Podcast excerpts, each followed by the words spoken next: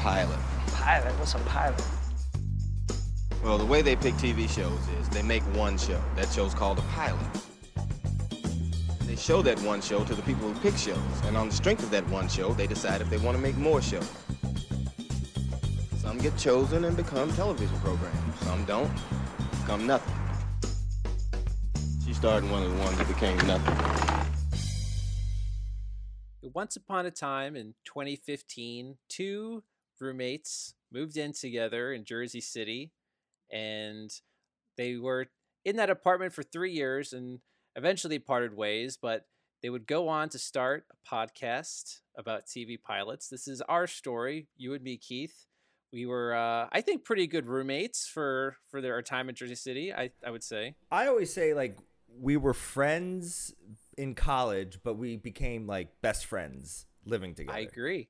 To- totally agree. I, di- I didn't think we realized because, you know, you were a year above me in college and, you know, we hung on the same group, but I don't think we had that much one on one time hanging out. We watched And uh, Rugrats. I think that's when that's like the start. We watched the Rugrats movie one summer day together. Oh, I don't even and- and- remember that. and uh, I do.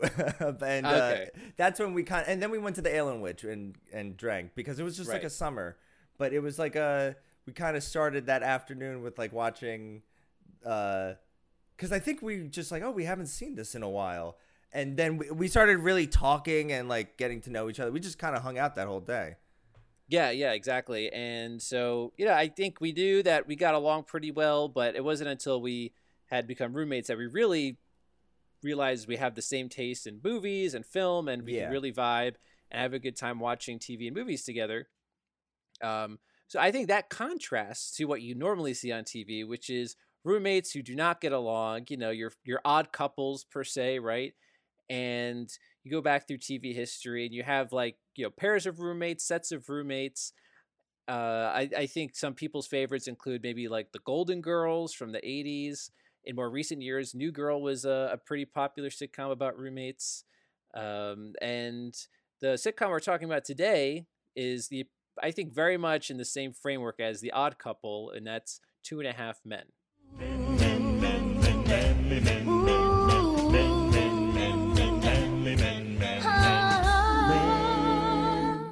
So, you know, I think when it comes to these sort of pairings, roommates, I guess it's a little easy. You just basically just take two opposites, right?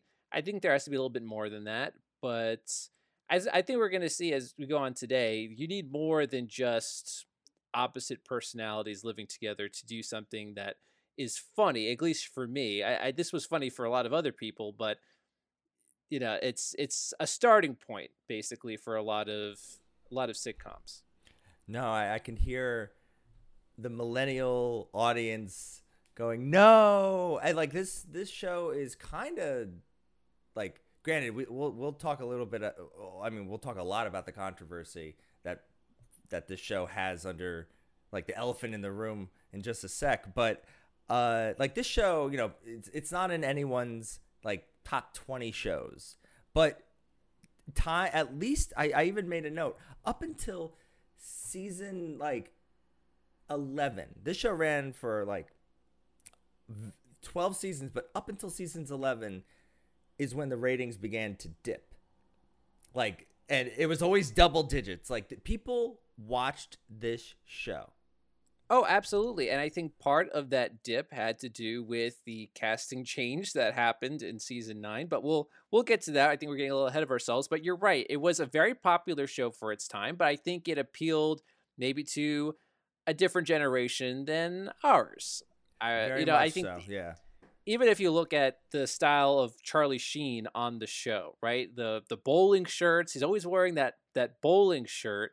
And I just think that's more of say my parents' generation, right? Right? Like that sensibility and that kind of humor. It's I think it's tapping into more old school type sitcom humor, but I still think it's missing a little something for me. And as as we discuss the synopsis, maybe we'll discover what that is.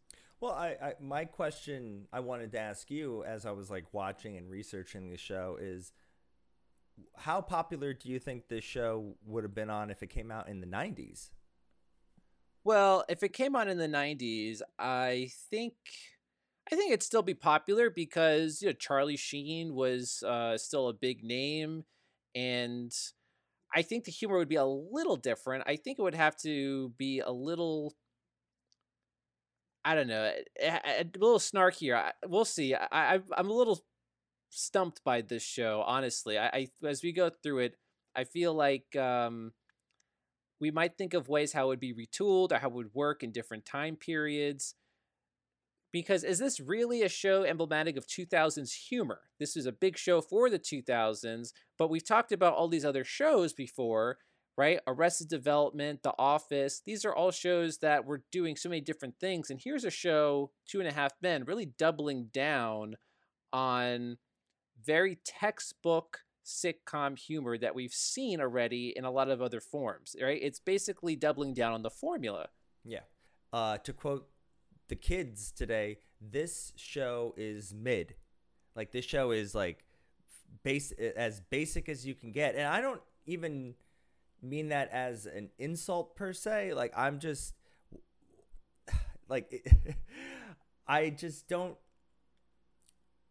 like I said, like there, are, you know, we talked about Arrested Development, The Office, like they're all trying new ways, and yeah, you're right. It kind of doubles down on the formula because, eh, with much respect to Chuck Lorre, that's kind of all he knows. Like the guy started out writing for Roseanne, but then he did Cybill, Dharma, and Greg. Like he, his bread and butter, and he's continued with that and made CBS a ton of money through this and Big Bang Theory, two like basic sitcom formula shows. Like, uh, I, I think like why if it ain't broke it's an ain't broke don't why fix it kind of method. Oh exactly and i think you mentioned the big bang theory which is one of the most successful tv shows of all time i would say in terms of probably yeah. how long it ran and it's probably syndicated more than any other show nowadays. It's constantly on loop on tbs and it was one of the most highly sought after shows in the streaming wars. I think uh, max paid oh my god. I don't know like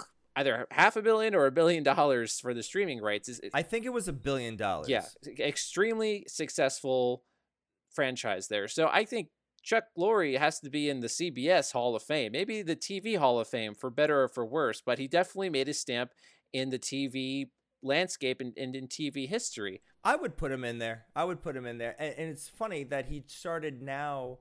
One day I'll we'll watch it. Uh, but the Kominsky Method is his first like uh, single cam show on Netflix. It's like I think it took him 30 years in the industry to do something different. But and I heard that really good things about that show.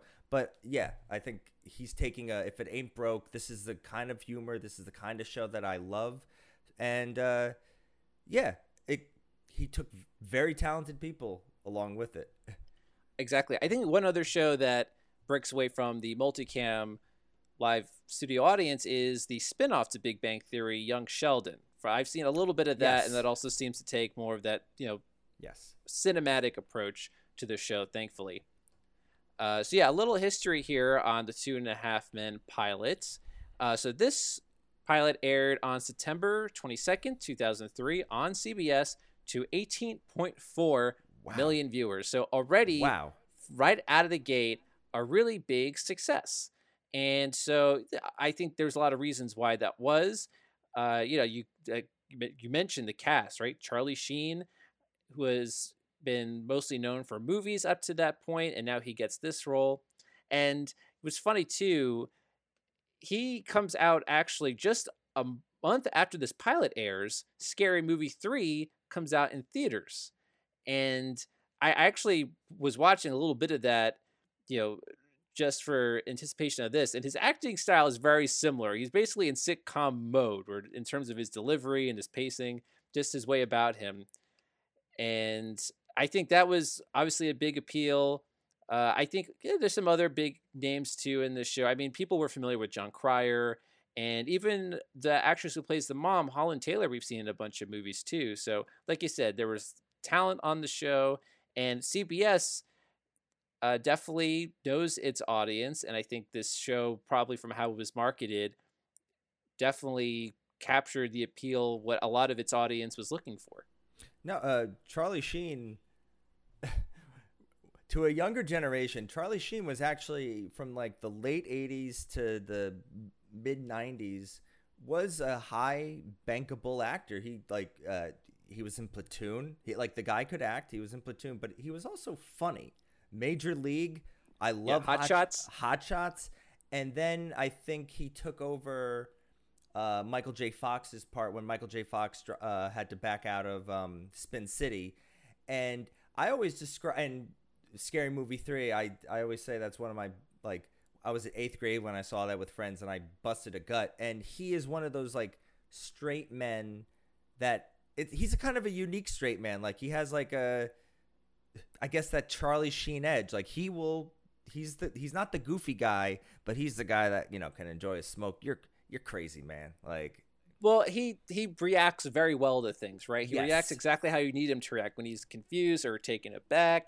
He just really knows what he's doing in terms of his presence on screen. So he was for a time a professional in that regard. Yeah. Oh, yeah. Yeah. He he has his demons. I'm I'm no, I'm not going to be in his corner except for the acting. Right, right, right. And like you said, his his performance on Spin City definitely helped him secure this role, which almost seems like it was tailor made for him. Like he was born to play this role of Charlie Harper. I feel like this role just is him. Like it's this the character is synonymous with the actor. And I also find it a little ironic that maybe I, I don't know if he was in TV too much before Spin City, but in that show, yeah, he takes over for the the original lead actor, and then goes to Two and a Half Men, where he's eventually replaced as lead actor by someone else. So just a little full, full circle moment with that. Interesting. yeah. Um, what other little thing here about the history? Um, this is one of those cases too, where there was an original actress uh, that was recast. So the role of Evelyn, the mother, was initially cast uh, for the actress Blythe Danner, who we might know from Meet the Parents. But uh, apparently, she was making one too many requests or suggestions about the script, and the producers decided to dismiss her, and they brought in Holland Taylor instead. And uh, from what I actually understand, there is an unaired original version of the pilot with Blythe Danner, and they actually used some of the takes from that original version in the one that made it to air. And I was reading some trivia, and if you look closely, you can almost see maybe like uh, uh like a behind the shot of the original actress or something here or there. So um, yeah, yeah. Uh, so yeah, that that's your main cast there. I think there's uh, the other main character from the show is um, hold on, let me get the name here because it's the actress who plays the housekeeper. I was expecting her in the. She does not appear. Conchata Ferrell. Yes, as Berta, is. right? And uh, I oh, know I- her. I know her from uh, Mr. Deeds. Uh, she was, Yes. you know, uh, in the pizza parlor with him. But uh, yeah, she's like the salty housekeeper who I don't know gets a lot of z- zingers in on the show. That's her big thing. But yeah, Yeah, she does not appear in the in the first season yet. She doesn't. or sorry, the first episode. I I because I had to look it up because I I'm not an avid watcher of the show, and I'll be honest, and you know I don't know, I'm sure that's not a surprise, but uh like she doesn't come until the fourth episode. But my relationship with the show is, I you know it's been on in doctors' rooms, and you know it's been on in hospitals, it's been on in waiting rooms, and you know if there's nothing to watch when you're flipping through channels, sometimes it's on and I may have caught an episode or two. And you know what? I've kind of laughed. At least within like I'm sure season one to five or six, it has it. It's funny, it, or at least it like it's funny enough. I think it is. This pilot is better than some of the pilots that we've talked about so far. But that I don't know about I, I'm that. not. I'm not. Oh, I, I, I, I'm not speaking for the entirety of the shows but I think this pilot, also directed by James Burrows, we found him again. Yes, Uh, yes. Well, professional pilot director, as you had mentioned before. you know what? we I, found him again. I also looked this up too. Uh, several of the first season episodes were directed by a one named Andy Ackerman, who directed seasons six through nine of Seinfeld, and has gone Oh. on to also do a lot of Curb Your Enthusiasm. So I found that surprising because this is this doesn't seem like his wheelhouse at all, right? But uh, there you have it. He was at least for the first season a recurring director. I don't think you're gonna turn down that CBS uh, like the highest. I would. No, This was this was wouldn't. the highest rated sitcom in America. I you like Yeah, that makes sense. Again, it's a very safe show. It has the beats that you come to expect. yeah. But you know, we'll we'll get into whether or not those beats actually have any substance to them. Uh, so you know, not much history here for the two and a half men pilot, but you know, it was like again, I think a show where the creator had a successful track record behind him with modest successes. You mentioned Grace Under Fire, Cybill, Dharma, and Greg. I think specifically Dharma and Greg is one of the more well remembered ones prior to Two and a Half Men, and also has that very much opposites dynamic, right? That I think is Chuck Lorre's bread and butter. Uh, so you know, I think the with the cast, with the creator, and a very you know straightforward but still somewhat appealing premise. I feel like the the network was confident in this show's ability to be a success, and sure enough, it was a mega success. Like you said, for many years, and you know, it, it is worth noting, right? We we would we're hinting at this. It is worth noting that uh, during season eight of the show, Charlie Sheen was dismissed uh, after several bouts of going into, you know, drug rehab and delaying production, and th- there was a fallout between him and the and CBS and the production, and he was dismissed. And so that was the reason why season eight was the shorter season, and then going into season nine, they brought on Ashton Kutcher, and they basically killed off Charlie Sheen's character in a way where he really could not come back. I, I that kind of interesting. Like, not only did they write him off, they wrote him off that he was hit by a train between seasons. I'm like, oh wow, there's no coming back from that at all, unless they make him a ghost or something. Yeah, it's it, it okay. I I think I I we were both in college. I think I, this all happened around like my junior year because I remember watching his like ABC interview and that's when like winning and all his tiger blood that Right, that, That, became like, kind of memeified for a while. five and then he he couldn't take the hint of like the 15 minutes of like he he went on tour.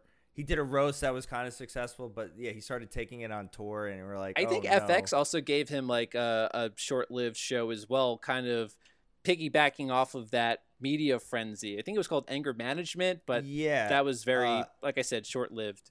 it sucks like I when I was doing research about it, most of the research read, uh, led to this scandal, and it sucks. Like when you do think about Two and a Half Men, you think of all this sh- like shit, and with the, like not even talking about like the quality of the show. Yeah, no, it's a such a dark cloud because even without like you know he, he Charlie Sheen was going through like a major bender didn't didn't give a didn't, didn't give a fuck. And he's also saying like very anti-semitic shit against Chuck Lorre. And that's like you know it just had this dark cloud. And then I was researching apparently Chuck Lorre's next show I think they must have you know talk about full circle they they must have rekindled um cuz they're doing another show together with Sebastian Maniscalco. Oh, I didn't know that. but yeah, it the only times I knew about Two and a Half Men is because of like like you know everyone you know Jon Cryer would be asked about it, and it, just sucks that you put like this show in this spotlight because I'm sure I would love to talk to somebody who really does love this show because I'm sure there are like really good moments because Jon Cryer Cryer did walk away with two Emmys from it. Like I'm sure there were some really funny highs, and I could see the talent. I know he's a talented guy. He's Lex Luthor in one of those superhero shows now, but he, uh, I, I'm I'm sure he gets into such like whack. Like he- they really put him through that comedic slapsticky filter. And even the kid's great. Like Angus and and and that there's a fallout with that too. I was reading like Oh, because he left the show eventually as well. He leaves after season ten, uh, and I I think he comes back as uh, either a guest or you know very very small presence in the last season. but he kind of went religious or uh, like I, I really i know the bare minimum like i think he i'm sure he met somebody and they kind of said hey that show that you're on is really dark it really just like it's angering god and he comes out saying like i hate i like don't watch the show and I still find it. He's still the highest paid child actor still to this day. Well, you know, I remember being happy for him because the first time I ever saw that actor was in the Disney movie The Rookie with Dennis Quaid. And I remember seeing, oh, now he's on this show. Really? And it's a huge successful show. So I remember thinking, like, oh, I liked him in that other movie. And so, like, good for him. And, yeah, he was on for so long. And so, okay, he leaves the show. I'm not sure if he severed all ties. I, I imagine he was still probably getting like royalties from syndication and whatnot, right? Because basically he could be set for life. He never has to act again. I don't think he plans to, but he's like I said, he being on such a when you're on such a big successful show like this, you don't really need need you don't need to be on another show. Now, uh, funny enough, Chuck Lorre saw the rookie and didn't audition any uh, kid actors. He knew what he wanted in Aug- Angus. I think I said August. Uh, Angus T. Jones. But no, it's such a like. Uh, for everything that this show built, it sucks that like it had to like I don't even remember anything. I don't give a crap about Ashton Kutcher. No, I'm sure they don't even acknowledge Ashton Kutcher's reign, and I think I read that it's a terrible series finale too. I think the last moment of the show, I saw the clip, is of the house and a Charlie Sheen lookalike from the back is playing the piano, almost if to, to tease the audience, and then a piano falls on him. It's a very cartoony sort of way to just end the whole series. And you're right, it kind of ends on a weird note, unfortunately. And I agree with everything you're saying because as much as maybe this show isn't my taste, you know, a lot of people work on the show. Maybe it does have some highs. Maybe if I were to stick with it, there'd be some moments that I really do enjoy. And to have this, like you said, dark cloud over the history of the show is kind of unfortunate. The legacy of what was otherwise a very successful run is is marred somewhat. And I it's funny, one more thing I'll mention too about that. I do think that a lot of fans of the show did get they weren't as big a fan when they brought in Ashton Kutcher and I, I'm basing that totally off of my parents. I remember they were big fans of this show, and they would complain when they brought on Ashton Kutcher, and you, that's reflected in what you had mentioned before about the ratings dipping. And I, you know, you go eight seasons with the original setup, which everyone enjoys, is on board for, and is consistent, and then knockout numbers, knockout numbers with ratings. Right, Like who knows? seasons, It- like boom. alternate Like, oh history, God. right? If say things stay on course and Charlie Sheen doesn't have his his spiral and his falling out and and you know is able to stay on the show and things can continue who knows how much longer it would have run for right eight seasons with that dynamic it could have run for maybe like another eight seasons who Oh, knows it, God. it Oh, was God. it definitely was like a train that was not losing any steam basically you know how we're gonna later talk about how we could have saved this show or really like i think my rule of thumb now with any sitcom at least with any sitcom is the show should end when the kids go to college that's a good rule i think that's my rule like the show like i'm not saying make it the finale but there are other sitcoms that we're going to talk about like when the kids grow up and you have to finagle ways to keep them under the same roof or you know you're doing some weird stuff but when i think i i, I don't know about home improvement. Maybe they left or maybe they stayed on even like a season too long but when the kids are ready to go to college it's time to end the show Yeah, I, I can think of a few shows. Won't mention now, but I'm sure it's all shows we'll eventually talk about Yeah. where uh, you can definitely see there's a, a notable change in the consistency when that happens. yeah Uh, but okay, here we go. We're going to set the stage here. So now it's September 22nd, 2003. We're turning on CBS. So now, Keith, you can take us to the pilot. Flight 527, runway 8 kilo, you're cleared for takeoff.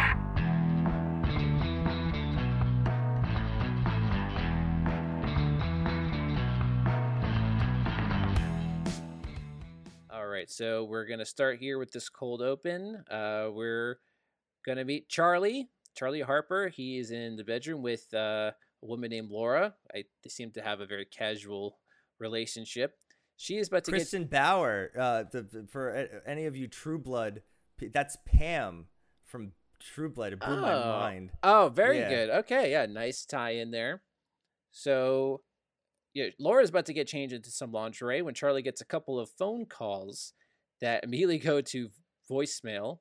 Uh, one is an angry phone message from someone named Rose, who will meet in person later. Uh, and the other message is from his brother Alan, who's talking about how he's leaving his wife. And, you know, Charlie and Laura, they're, you know, they're about to have sex because they don't think Alan is going to be at the house for a little while longer, but it turns out he is already in the house. He made that call pretty much from right outside, and he basically interrupts them, and hilarity ensues.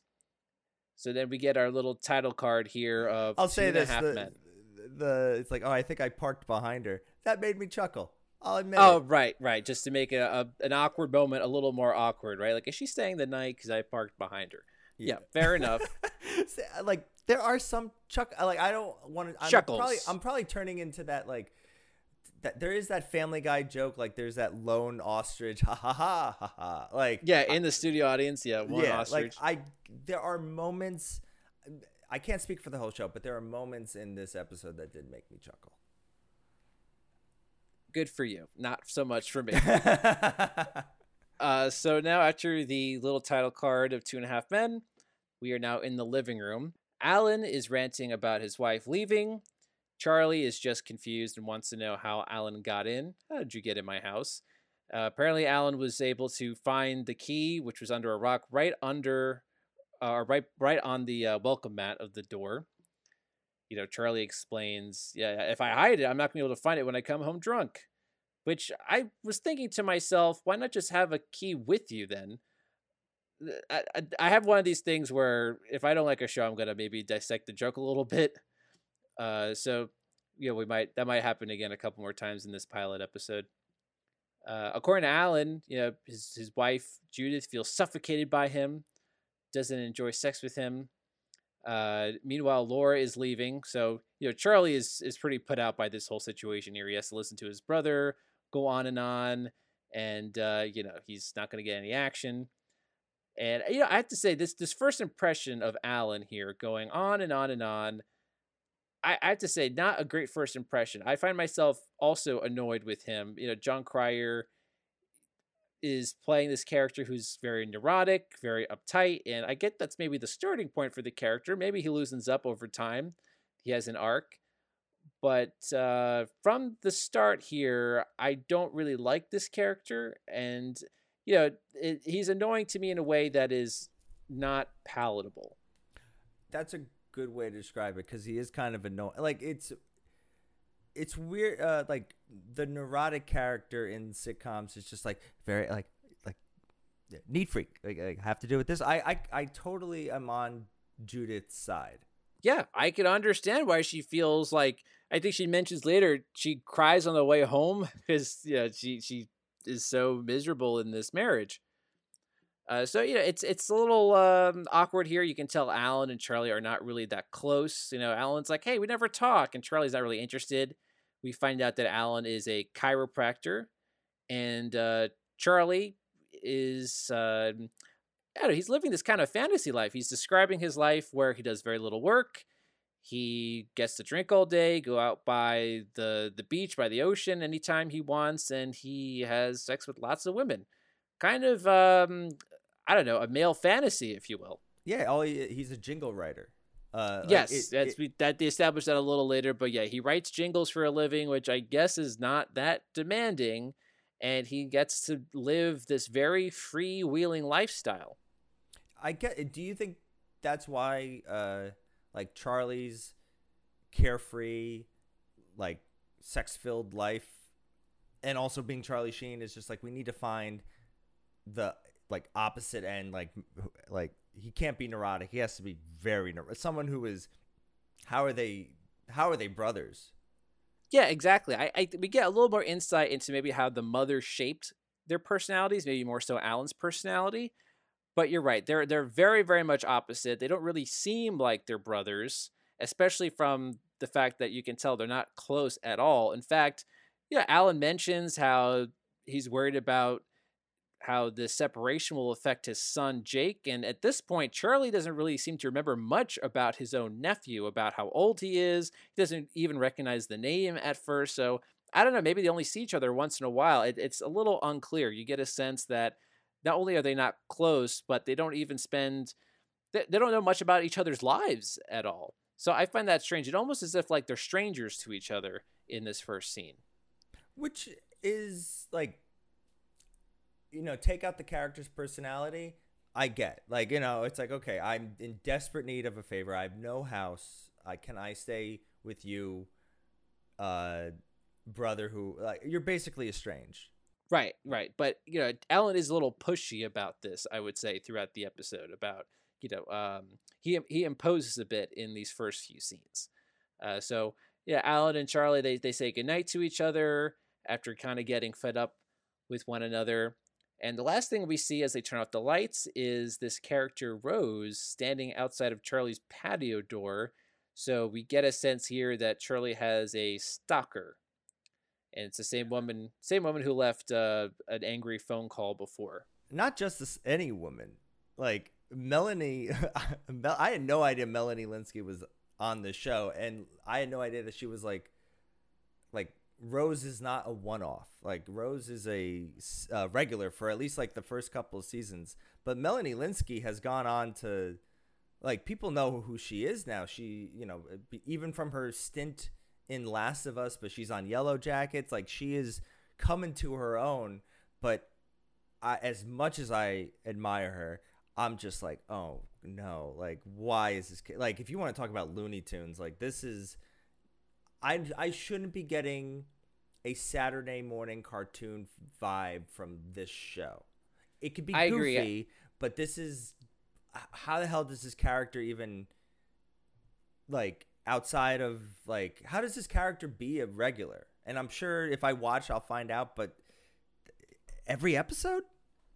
i agree i find the character to be kind of problematic i mean she's sort of that stereotypical crazy girl that some of these guys would say that they went out with once and were stalked or whatnot but those sort of archetypes uh, i find again to be derived from this sort of misguided male fantasy and uh, they're they're like an easy scapegoat for their own toxic behavior. I find, so uh, I'm not too thrilled with this character and the behavior we're seeing from her. You know, because again, I, I like this actress as well. I think she can be a very powerhouse actress, but to play this very over the top stalker type character, yeah, it's unfortunate. Rose is great for like an episode. Yeah, know, maybe like- like, a scene here or there, but you're right. I, I, I'm very surprised that she winds up being so integral to the show. Like, thank God they brought in um, because the episodes that I have seen of Two and a Half Men, uh, Conchata Ferrell, that character makes me laugh. Like she, she, how she like shuts down the house cleaner, like how she shuts down. Char- like, I thank God they brought in that character. Yeah, I think you needed something a little more grounded than this. Once again, over the top stalker type character. Look, you can have the guest room. I'll, I'll grab some sheets. Oh, that's okay. I brought my own. You brought your own sheets. I like my sheets. Okay, then, good night. No, no, wait, wait, Charlie. I mean, we hardly ever talk to each other. What do you want to talk about, Alan? I don't know. Uh, I was named Chiropractor of the Year by the San Fernando Valley Chiropractic Association. Okay, then, good night. So uh, now we get to the morning, and uh, this is our introduction to Jake. So we get that sort of POV shot from from Charlie's perspective. He's waking up, and Jake is just standing over him, and I guess he's just being this sort of stereotypical annoying kid, kind of bugging Charlie about, you know, why do you drink wine if it makes you feel bad, and having to pay a dollar for swearing, that sort of thing uh, yeah, Jake in these early couple scenes are he's kind of annoying me too a bit. It, it almost seems like he's being intentionally difficult, uh, but I think the character takes a more appealing turn later in the episode. I wrote annoying, quirky kid in my notes for that. Scene. Right, right, and maybe so that basically sums it up. maybe you can attribute his behavior to the dysfunction of his home life. Right, I mean, he has a very overbearing father and a very sad, stressed out mother. So that could maybe explain why I don't know he he acts the way he does in these first few scenes. Uh, but you know, downstairs we're seeing Alan talking to Judith. You know, he's telling her, you know, why don't you make a list of things that you don't like about their marriage? And you know, I think one of the first things she mentions is something we said already. She she cries on the way home to to to being with him. You know, so it's a very uncomfortable conversation there. And Judith, like this is another, I guess, like a whole bunch of actors I would come to know years later. But Jud- uh, Judith is Marin Hinkle, who ended up being Miss Maisel's mom. Like she's oh, found, okay, very good.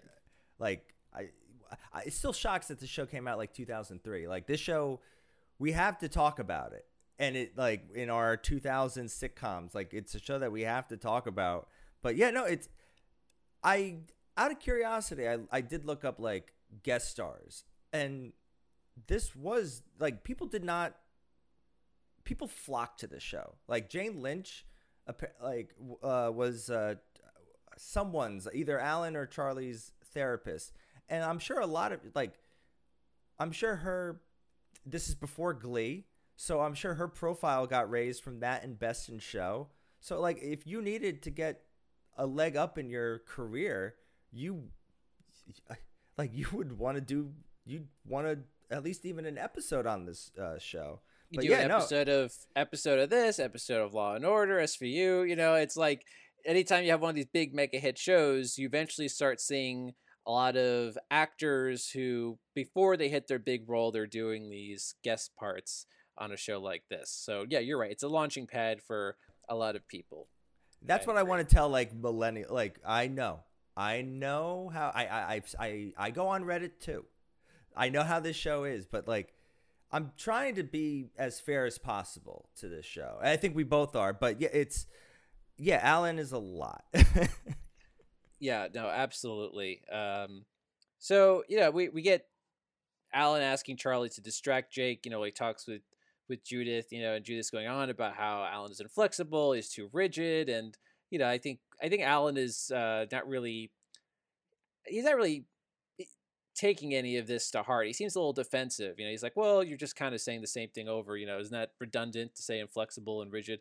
Right? He, he's you can tell that what she has to say is not really sinking in with him, which is also frustrated. Uh, so yeah, back on, the patio, you know, Charlie is he's having a, a cocktail, a little hair of the dog, uh, while you know, Jake is you know, very sad about how his parents are splitting up, and Charlie just gives him to him straight. It's like, yeah, you're probably right, but you know, he says uh, that if his parents had split up, he might have been a lot better off. Uh, so, you know, that's um, an interesting perspective there. You know, Charlie already starting to shape as this sort of uncle who maybe doesn't hide the truth from as, as much as as Alan does. Uh, but also, you know, Jake has this comment about uh, you know his grandma, Charlie's mom, about how Charlie is a bitter disappointment to his mom. Which uh, you know, we'll we'll meet the mom in just a, a couple scenes here, but I find that interesting that Charlie is a disappointment to his mom. And the only reason I could guess why he would be a disappointment is because he maybe has never settled down or had kids, right? Never got married, and maybe she doesn't approve of this this lifestyle he lives. But otherwise, he seems like he's very successful in what he does. Yeah, he has this oceanside house, and he seems like he's very very wealthy. So uh, it it seems to me very early on that you know Alan is the favorite child more so than Charlie but uh, you could do a lot worse than what Charlie Harper's life is.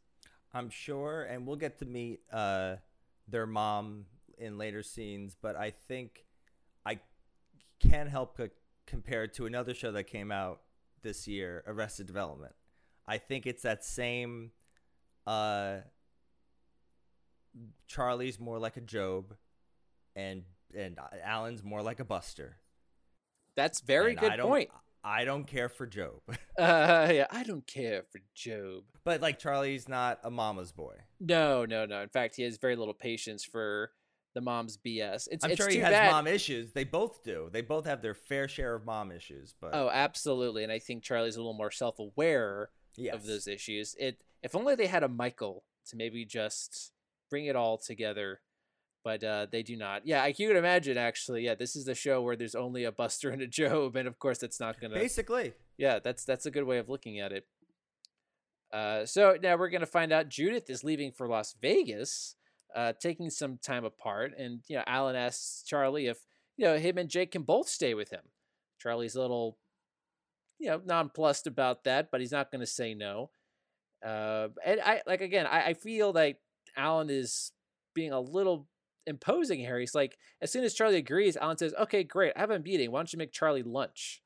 It's like, okay, Alan, like, you know, it's it's it's he's he's pushy about it, which uh, again is another turnoff for this character. You know, first impressions mean a lot for an audience, and uh, for me, I think Alan is already verging on intolerable. the only note that I really have here at the bottom is uh, I I think we're now in the era, and we kind of talked about it with a little bit of How I Met Your Mother, but there was reasons for How I Met Your Mother. The laugh track sounds fake. I like I I it sounded like canned laughter, and it, this one irked me.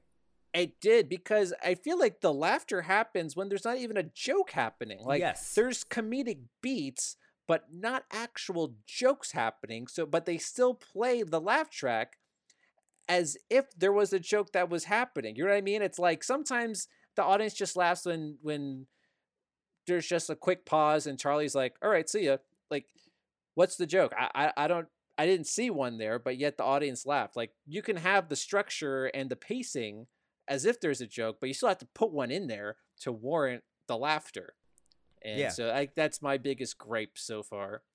Uh, but uh, there's no food in the house, as Jake aptly points out. So him and Charlie take a little trip to the supermarket, which is the next scene here. You know, again, Jake is being a little annoying about the specific brand of milk they have to buy. Charlie's like, you know, you're gonna find yourself in one of these milk cartons yourself one of these days. Again, chuckle worthy. Uh, and you know, you get one moment of bonding here. You know, they go into the cereal aisle, and uh, Jake wants the Maple Loops, a fictional cereal here, and they both bond over the jingle. They they sing it. It turns out Charlie wrote it, and that's how we find out that Charlie writes jingles for a living. Uh, and then an uh, an attractive woman shopping uh, in the same aisle seems a little impressed by Charlie, and you know she um she's asking, oh, like you know your you and your son, you know your your wife must be very proud. Charlie says, I'm not married. The woman says, hmm, what a shame, and walks by. So uh, Charlie now is finding a little more of a selfish reason to keep Jake around, uh, which, as we find out later, Jake doesn't really seem to mind himself that he's uh, going to be a babe magnet. So I what, what do you think about that? Is that I, I could see that from a mile away that okay they're going to bond, but Charlie's going to find a selfish reason to maybe keep Jake around. You can you can you can predict that as an apt television viewer, but is that icky to you or just par for the course? Par for the it, it's not really that. It's like sitcom okay. It's like I, I like I, I don't know. I wouldn't be. I'm not that eked out by it. Like uh, it's like oh, like if I was hanging out with my nephew and that worked, it's like oh is that like you know just like oh like people uh, women like single dads. Right, right. And, I think, you know, going off the beats, again, double doubling down on the formula, if Charlie is this very selfish guy, the first reason he'll want to keep Jake around is for selfish reasons, but then but then eventually he'll warm up to the kid and actually have genuine affection towards him as an uncle and want to maintain that relationship uh, from a sincere reason. So that's you know, that's the path we're clearly going down in this pilot. No surprises there. You know who wrote that song? Your Uncle Charlie wrote that. No lie. Kid, if I was gonna lie, I'd say I wrote Stairway to Heaven, not the Maple Loop song. You two are really good together. Thank you. So does your wife sing too? Oh, uh, n- no, I'm not married. What a shame. Wow. You're even better than a dog.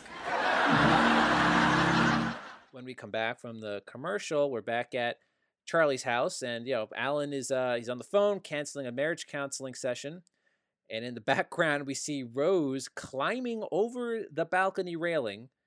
Uh, I can't imagine what that must have been like. You get a sense that Charlie's house looks over the beach from like a cliff or something. So, yeah, she probably should be a little more sweaty or beat up from that.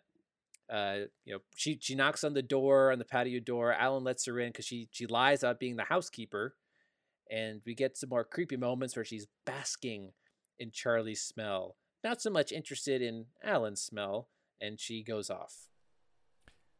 This is where I think generations split on this show. I would say for older generations, we've seen something like this before. It's familiar. Uh, it's you know you hear the laugh track, but I think with shows like The Office, even How I Met Your Mother, like doing like just like we were being introduced to show after show after show within this like within this like five to six year period that we've seen this before. And Oh, for sure. We, like we've seen this before and we wanted something new. Meanwhile, I would say an older generation wanted to stay with stick with what they know. Maybe that's why this show went on for 13 seasons and Arrested Development went on for 3. And it and I'm not I'm not really even criticizing it because I'll be old too. So I understand that. But Yeah, but the, once again, you just Rose, said, Rose is so like I. It's not that I don't like. I don't know this character enough to like or hate her. I just how is this like a series regular? it's just wacky. She's climbing over the balcony that had to be over a cliff. Like that's that's just kind of uh, zany. And he lets her in, and he's just like, uh, like right? He's like, "Oh, you must be the housekeeper." Or she says she's the housekeeper, and he buys it. Like, what the? Why would she come in through the patio? But like uh, that's where it gets like, like I I know it's a sitcom, but I'm just like. Between very much- all the it's- roseness of it all and all the Allenness of it all. I'm just like, oh god. right, not a pair that we want to be alone with as a viewer. Uh, but it's just it's it's very much in the territory of don't think about it.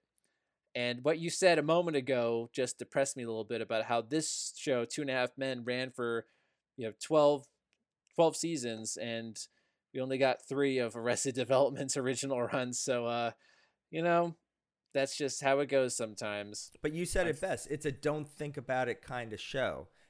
Like I- I would say, if I was in the if I was in the hospital, God forbid, and this was on the TV, uh, and I've been in waiting rooms where this has been on, and I've gotten a chuckle, and I'm like, oh, I can't change the channel. I'm stuck with this, so I might as well enjoy the popcorn. Like it is that kind of show.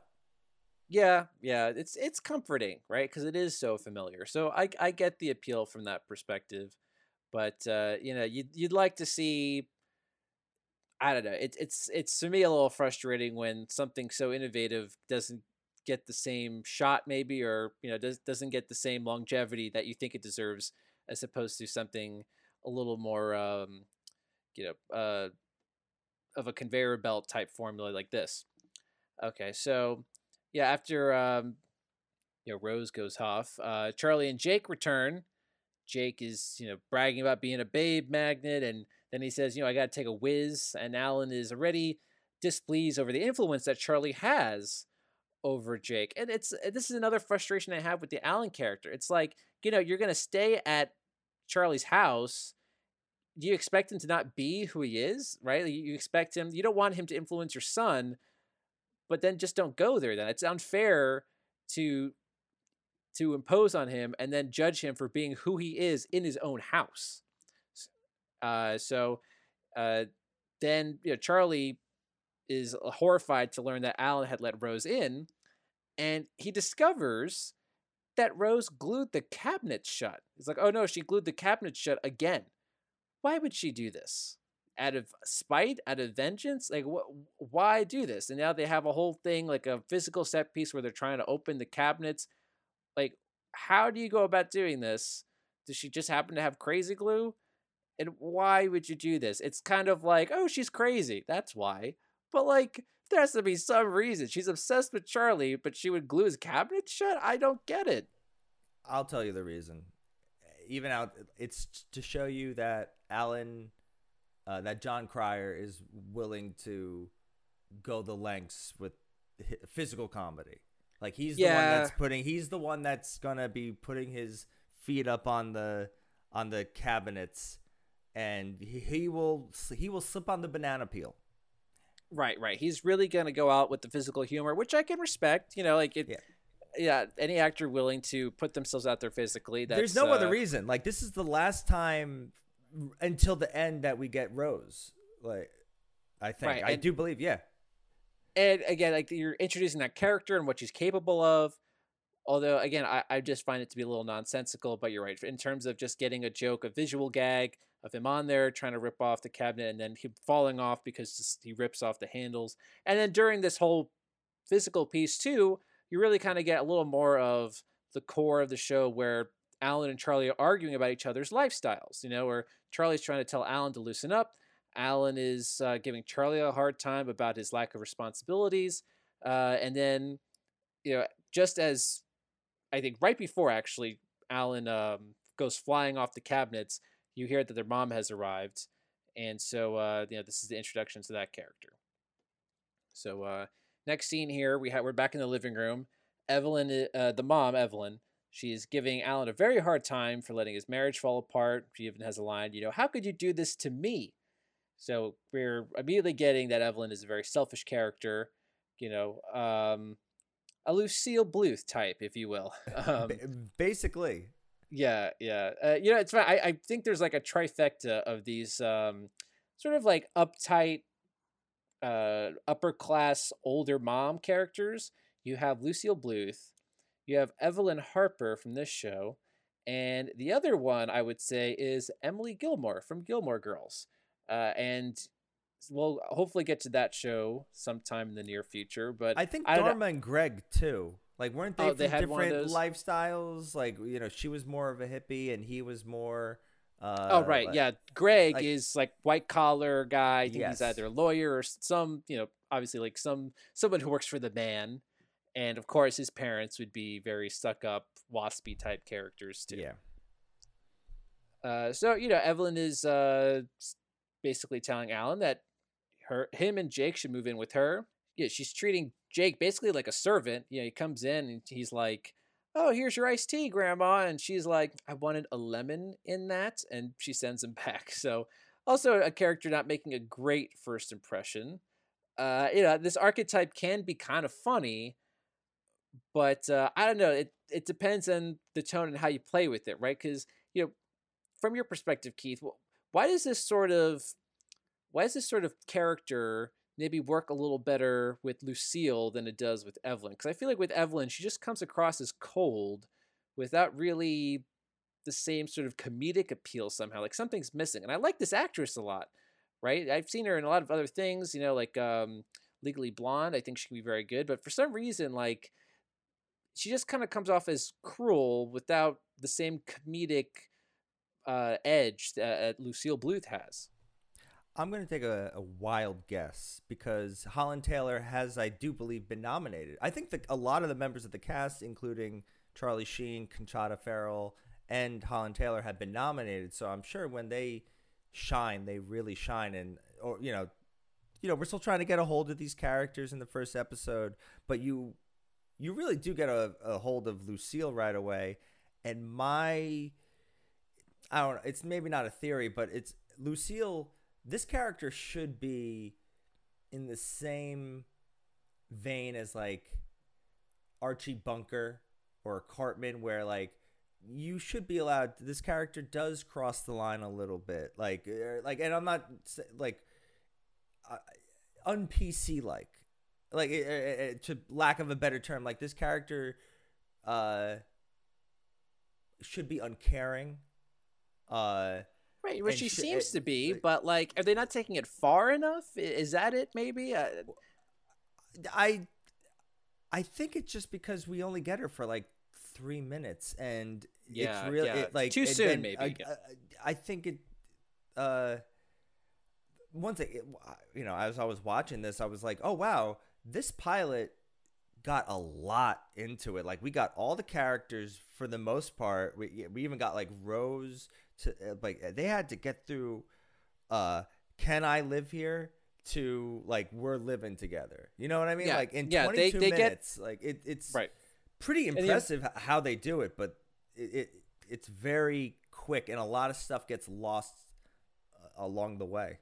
Right. And, you know, this goes back to you can only do so much in this first episode, especially when you're a sitcom and you only have you know 22 24 minutes uh, so you're right maybe that's something they would focus on a little bit more in the next episode but you know again these characters aren't making a great first impression with me not so much alan and you know also here not so much evelyn you know i get the character right away but um you know she she just isn't being funny yet she just kind of comes off as as cruel and uh, i don't understand why yet and if i stick with the show a little longer then maybe i'll understand why and i'll soften up on her a bit.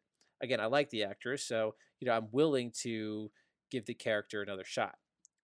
Uh you know and then you also get a sense here too it's very obvious that evelyn you know like she she's not even really acknowledging charlie in this scene right? So she's kind of in the middle here in the living room talking to alan with her back to charlie and charlie's not really even involved in the conversation much and so you know when alan says you know i love you mom and she sort of does her own way of saying it back and she looks over at charlie and he just kind of sarcastically says it and uh, you know she she just basically doesn't really have much to say to Charlie. You know, you can tell that they don't have any kind of relationship at all. That you know, whatever the history is there, you know, they both really don't care for each other. You know, it's almost it, to me it came off as a little sad, right? Uh, and and whereas she seems very controlling over Alan. I'm sure there's something about the father uh, that has to do with this. That may I I never I didn't dive deep enough if the father's alive, the father's not alive, divorce, whatever. But it just seems like that's a yeah. You're right. It is kind of like there's a lot of love lost between these two. You can tell there's a history here, and to the credit of the actors, you can sense the tension, and I think they develop that dynamic of you know you, you feel like there's a history there. So uh, that's that's a, a positive thing to say for a first episode. You know, there seems like there's some built-in uh, dynamics already.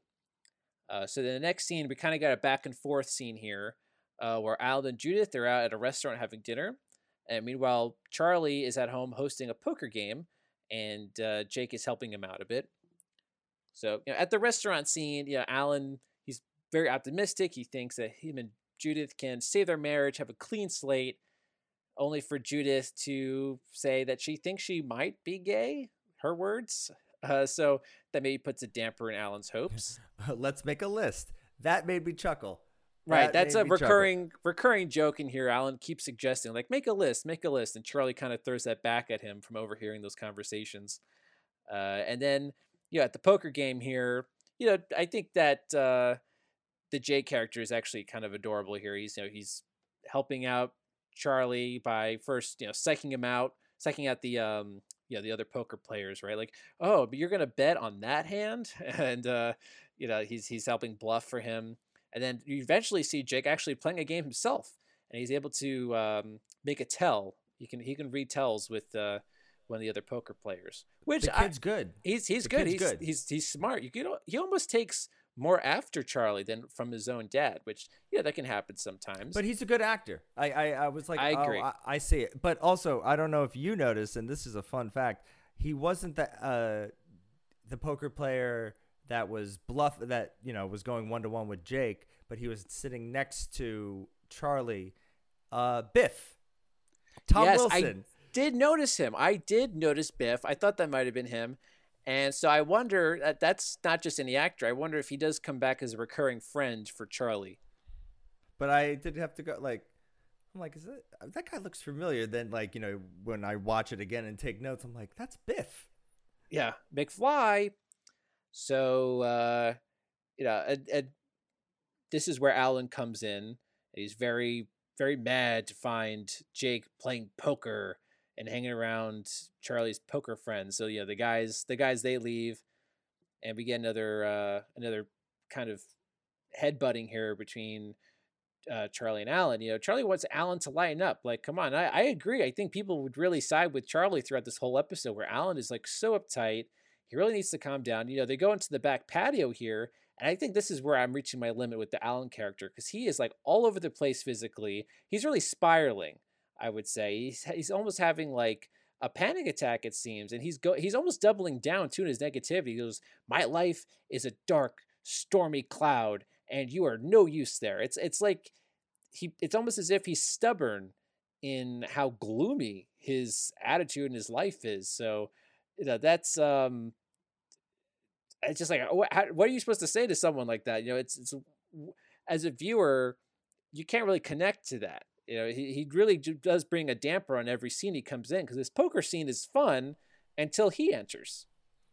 Yeah, you definitely need like Charlie Sheen. Like Charlie Sheen's not even like as I called him a straight man before, but he's kind of not the he's kind of not the straight man in I guess most of this pilot. He's kind of this snarky guy, but yeah, no, it's I guess that's why you need the fake laughter because it's just if it was you it if you take the laugh track out, it's just kind of two guys arguing on a porch and it's getting depressing. yeah, it's just kind of uncomfortable and sad, really. So at the end of this conversation here, you know, Alan realizes or he, he declares, you know, it was maybe not a great idea bringing Jake to Charlie's house.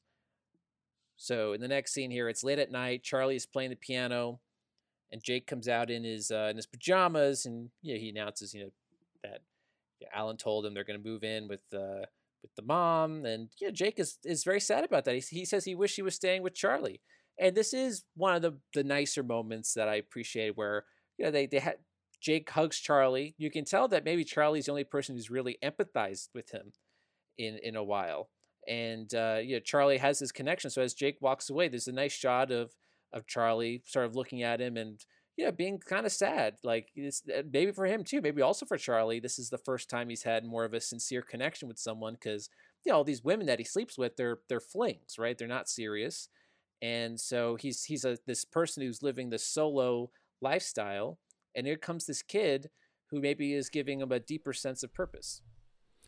Yeah, no, Charlie is, you know, it's kind of like, oh, you're lonely. You're lonely all along, Charlie. And this, like, you finally have a family. And, you know, your nephew finally says, I, fi- uh, he says, I love you. And he has to go.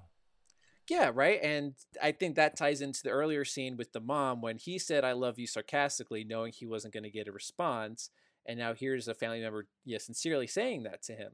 And so this is where I really think the show has potential is in that relationship with uh you know this the relationship between uncle and nephew but then also father and son and maybe charlie helping the father son relationship get better too so uh, that's that's from a you know more from a, an investment point of view humor maybe not so much for me but I, I can tell that's the heart of the show and i can tell that the from the writing point of view there is a seriousness about building that relationship so i appreciate that Uncle Charlie?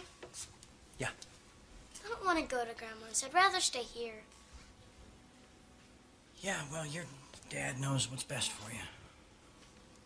Okay. Good night, Uncle Charlie. I love you. Yeah. Okay. some time has passed. So now, you know, Charlie and Laura, they're back in the bedroom. They're about to have sex again. and Charlie is a little distracted. You know, he can't help but talk about Jake or just the subject matter of kids. And this is like a turnoff for Laura. And then he gets another call from Rose. And you know, he, he takes it and he asks even Rose about, you know, what do you think about kids or asking someone about kids? And Rose is also turned off. She thinks, come on, Charlie, we have a good thing going on. Don't worry. Don't, don't mess that up. As if, you know, Rose is happy to be in this very bizarre stalker stalky relationship too. Like she thinks that's a good thing. She's she's happy to live in this very bizarre dynamic. Uh, kind of interesting there. I know Charlie Sheen's kind of the main character, but I I was thinking that it would have been nice instead of this scene uh, that we get Jake's perspective. Like two weeks later, he's living with the mom and he misses Charlie. He like at least a father and there's not really like a father and son moment. Yeah, I agree. this pilot. I I, I like it agree. would have been like, oh, I miss Charlie. Um, you like, hey, Dad, you want to play cards? Yeah, yeah, that'd been nice. Yeah, you go back to the mom's house and he, he tries maybe doing the, some of the things he had fun with Charlie, and Alan maybe is not having it or maybe not getting it. That would have been Uh, interesting.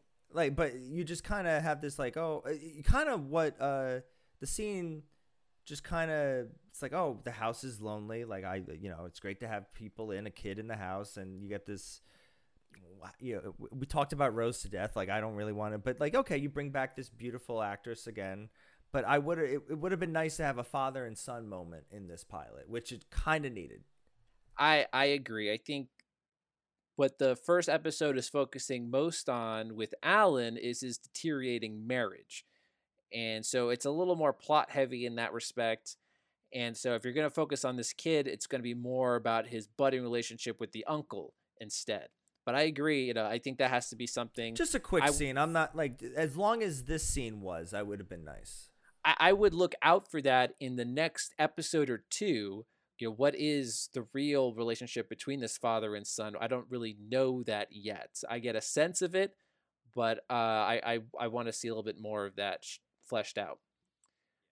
Uh, so now in basically the the final scene here, we're we're at Evelyn's house. It's a very cold looking house, right? Modern art, super modern. Yeah, like people can't really sit on the furniture. And yeah, Charlie is checking on Alan to see how he's doing. You know, and Alan is still kind of optimistic that this is all temporary. He still hopes to work things out with Judith, and you, know, you can tell he's in denial here.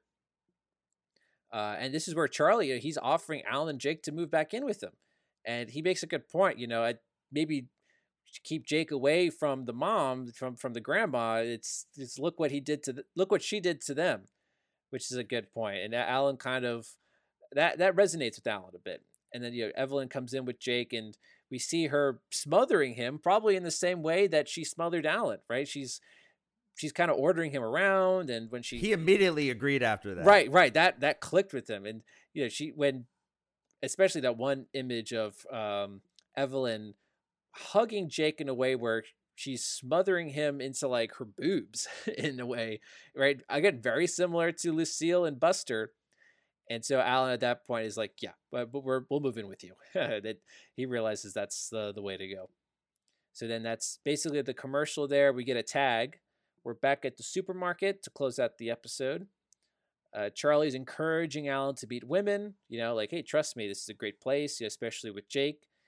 But uh, you get a little misunderstanding here. Another attractive female shopper uh, sees Jake, thinks he's cute, and tells Charlie, like, oh, you and your life partner must be proud. And so at that point, Womp womp. right at that point, Charlie tells Alan to wait in the car, and then that's uh that's where the ostrich in the studio audience laughs, ha, and that's yeah, the, uh, basically. that's the uh, end of the episode. I am not comfortable with this. I mean, maybe I should go wait in the car. You're not waiting in the car. Trust me, this is a great way to meet women. I don't want to meet women. I'm still married. oh, Come on, your wife's out meeting chicks. Why shouldn't you? It's got a ten corners me. It's the sweetest brick of street. It's maple, maple, maple, delicious. Your son is just adorable. Oh, thank you. You and your life partner must be so proud.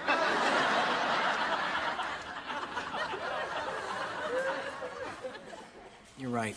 Go wait in the car. So there you have it, the first episode of Two and a Half Men.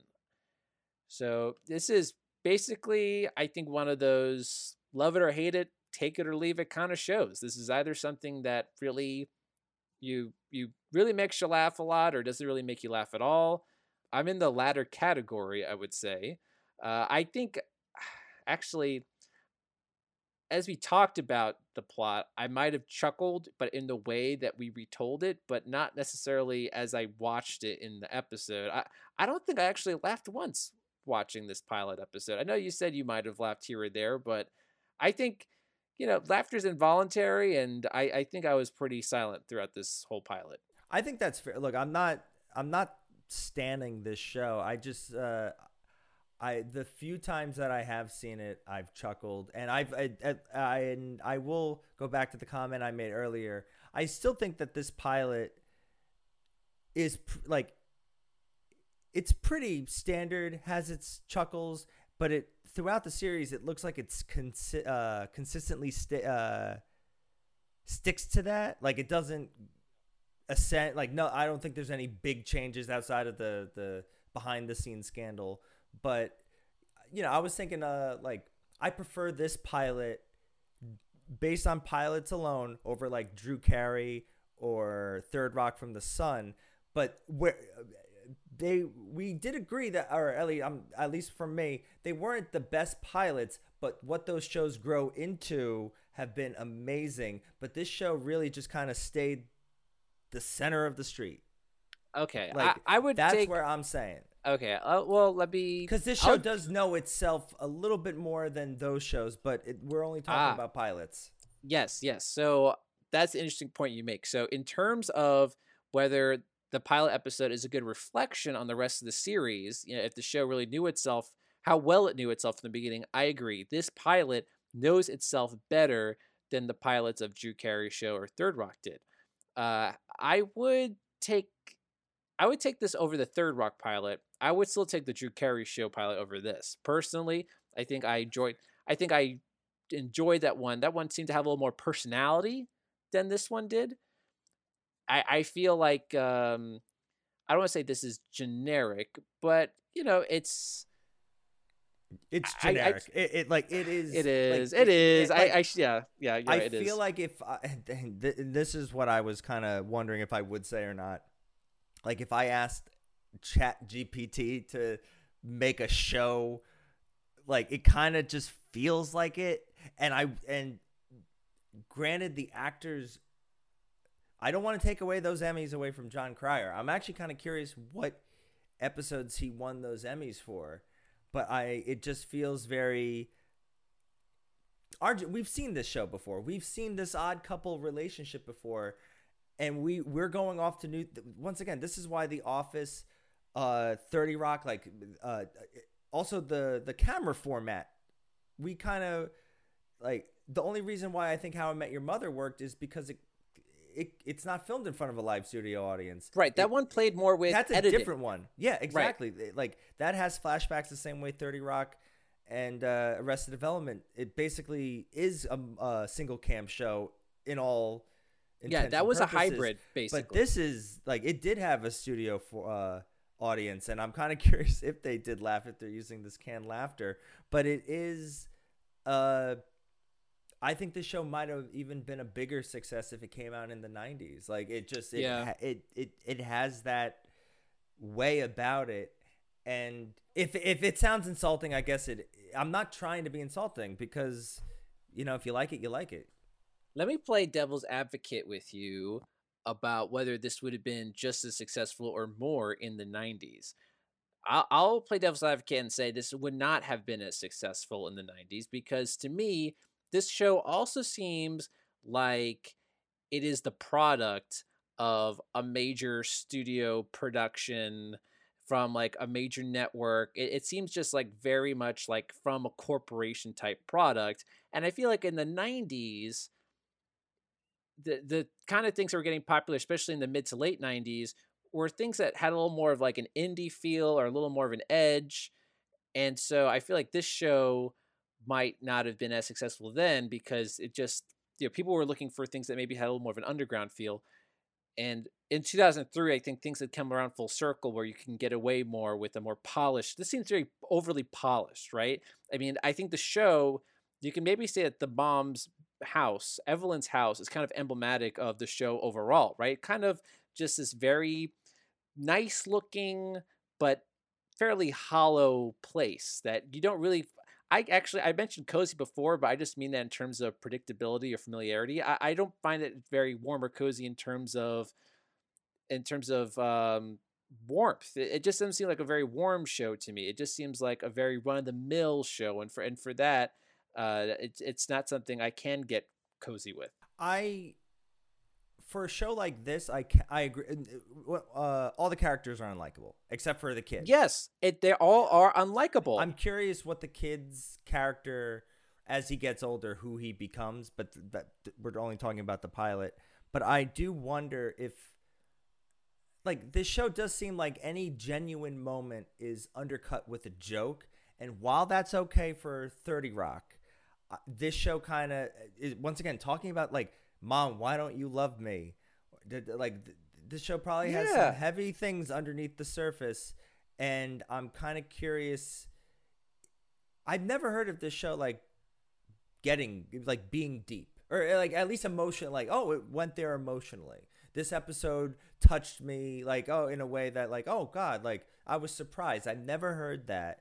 So I'm guessing like yeah, no, it's like it, it's kind of that show that you that's on like remember when the Lego movie had that like where are my pants? Yeah, it's that kind of show. It's Honey, that- where are my pants? It's, it's that kind of show that I'm sure has some very I'm sure there are highs, some comedic highs. I don't like I think once again, every time I've seen Conchata Ferrell on it, she's made me laugh. But like my tastes are not this show. I'm sorry. But if I was in the hospital room and it was on and the, the, the and you had no the- choice. and the TV remote was out of battery, I would just I I would be all right with it. I would That's claw my at. eyes out. No, uh, I, if I could, if I could compare like just Chuck Lorre style, you know, I've seen a little bit of Dharma and Greg, but that also seemed to have a little more personality to it than this.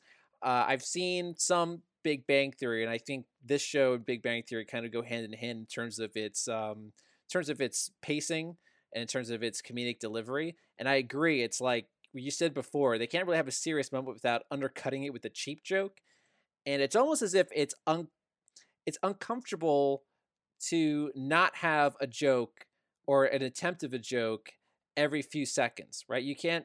Y- There's no setting up a joke. It's all quick, easy, cheap jokes, zingers, very repetitive type jokes, right? We're going to make the same kind of jokes about Charlie sleeping with all kinds of women and Alan's neurotic behavior. It's it's going to be stuff that they recycle a lot, and that happens a lot in Big Bang Theory too. So you can't really, you know, it's almost as if the show has that like, uh, it's uncomfortable to be in silence, and so it's not willing to take the time to build up a joke, and it's not not patient enough to sit in a more dramatic moment sincerely because it's like, oh wait, we, we need a joke here, we need a joke here. It's it's like the pressure of producing laughs, and uh, that I think that's coming from a very superficial way of delivering the comedy.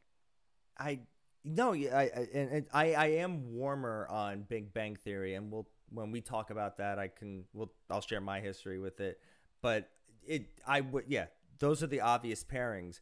But Chuck Lorre has had like he has made CBS not only with these two shows, but there are still shows. He had his own block. I think like Thursday or Monday block. There's still a show on like oh god with the, the the guy falls in love with his nurse. I just saw a commercial for that like last week. That's on season six. I can't remember the name of it, but like uh, usually an actor that was in another show, like I think uh, like the lead from Silicon Valley, is now like, it, and I can understand it. There's some. I imagine CBS being on that CBS is like good money. I I like oh you Oh, got again, that it's CBS reliable. sitcom. But it's not everybody loves Raymond anymore. It's not like the, the times have changed, and also the demographics. The young are not going to CBS, and the only time they really did was maybe for How I Met Your Mother, and even uh, I'm sure Big Bang Theory. Like Jim Parsons is famous. Every everyone kind of knows who Jim Parsons is, and and Kaley Cuoco, but the other sitcoms kind of do cater to our parents, and that's CBS.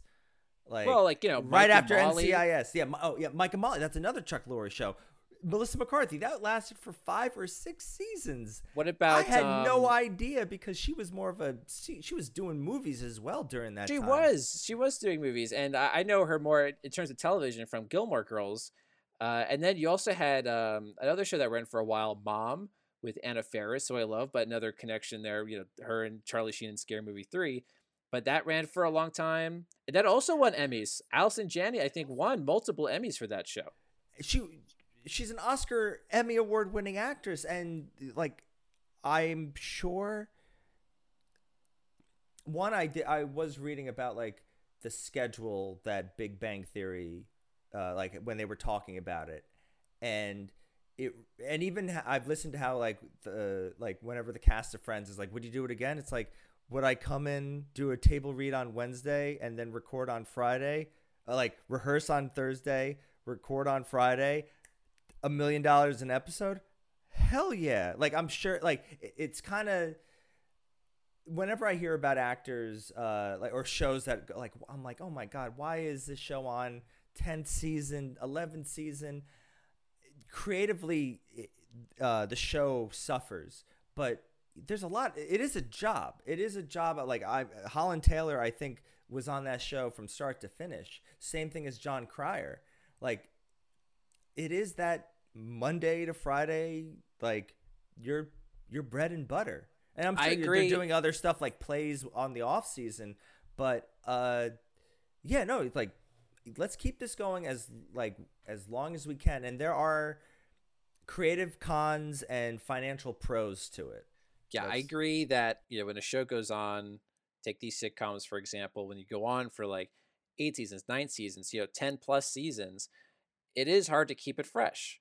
But from just the perspective of the people who work on it, you know, there is value in having that stable work because that's not the easiest thing to come by in show business. When's your next gonna? Yeah, you never know when your next job is gonna be. Right. For as an actor, as a writer, as someone who just works on the production staff, right? Like that's something that's a reliable, cyclical, and very stable work. So yeah, I'm sure you know, if, if I was a writer on Two and a Half Men, and it's like you know season 10, 11, I'm like, yeah, let's keep it going. It's you know you, you don't know what the future holds. So absolutely, and uh, like you said, it, it is a challenge, you know, creatively to keep coming up with new ideas because you can only do so much.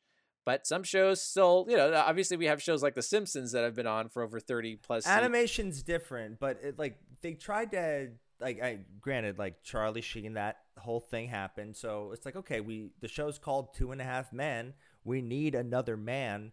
What are we gonna call it, One and a Half Men? So, uh, you know, not every show is Cheers. A show that like revitalized with Kirstie Alley, and no respect to no disrespect to Ashton Kutcher, like while he's great on the '70s show, I don't like.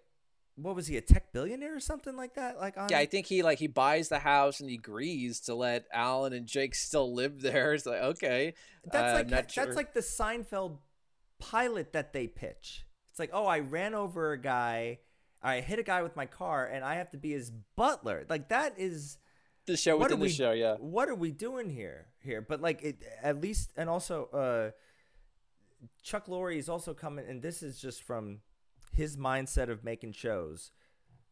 Show goes on, like show keeps going until people don't want to watch anymore.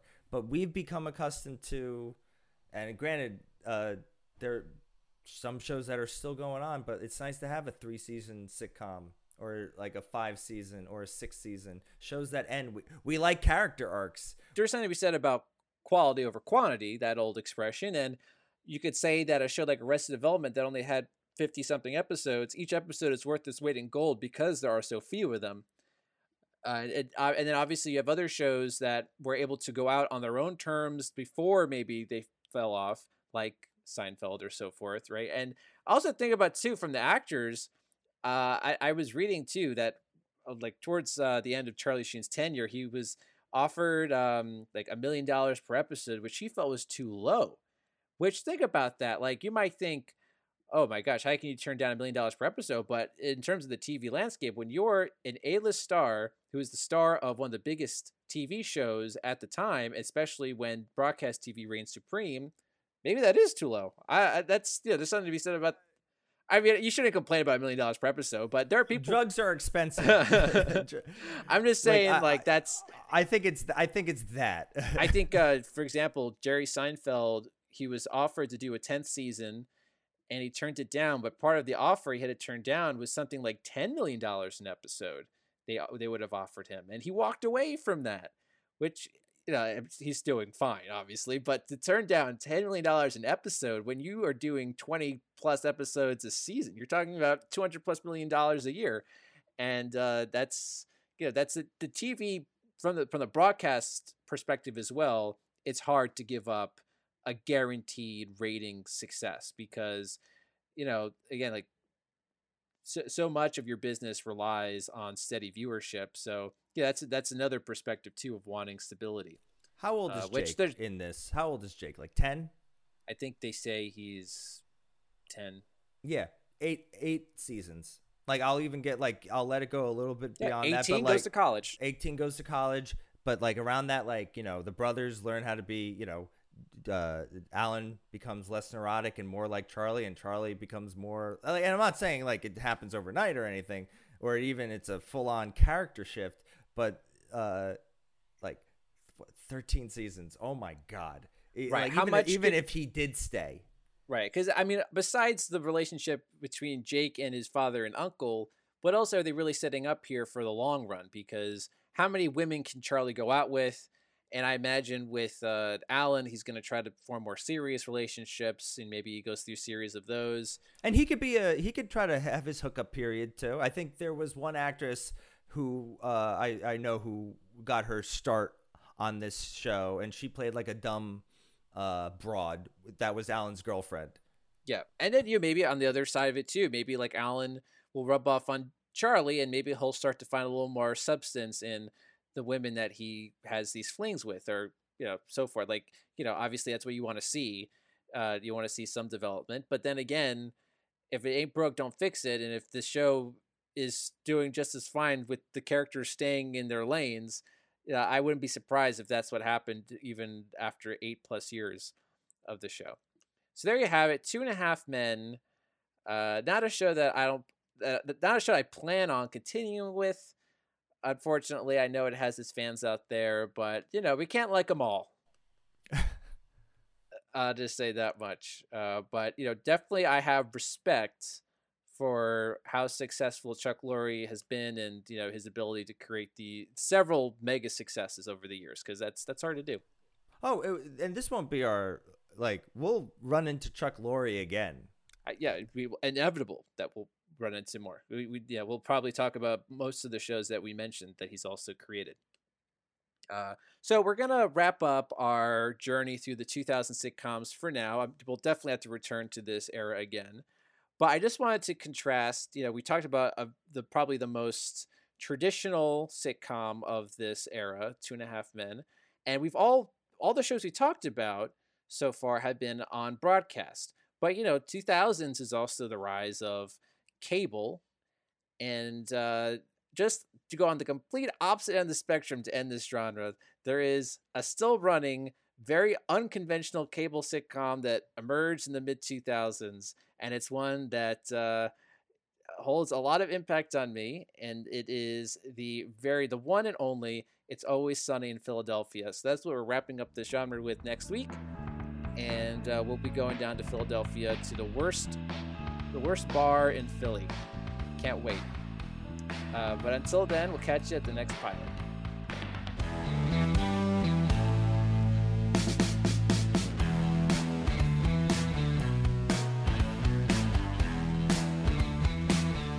Follow us on Instagram and X, formerly Twitter, at Take Us to the Pilot.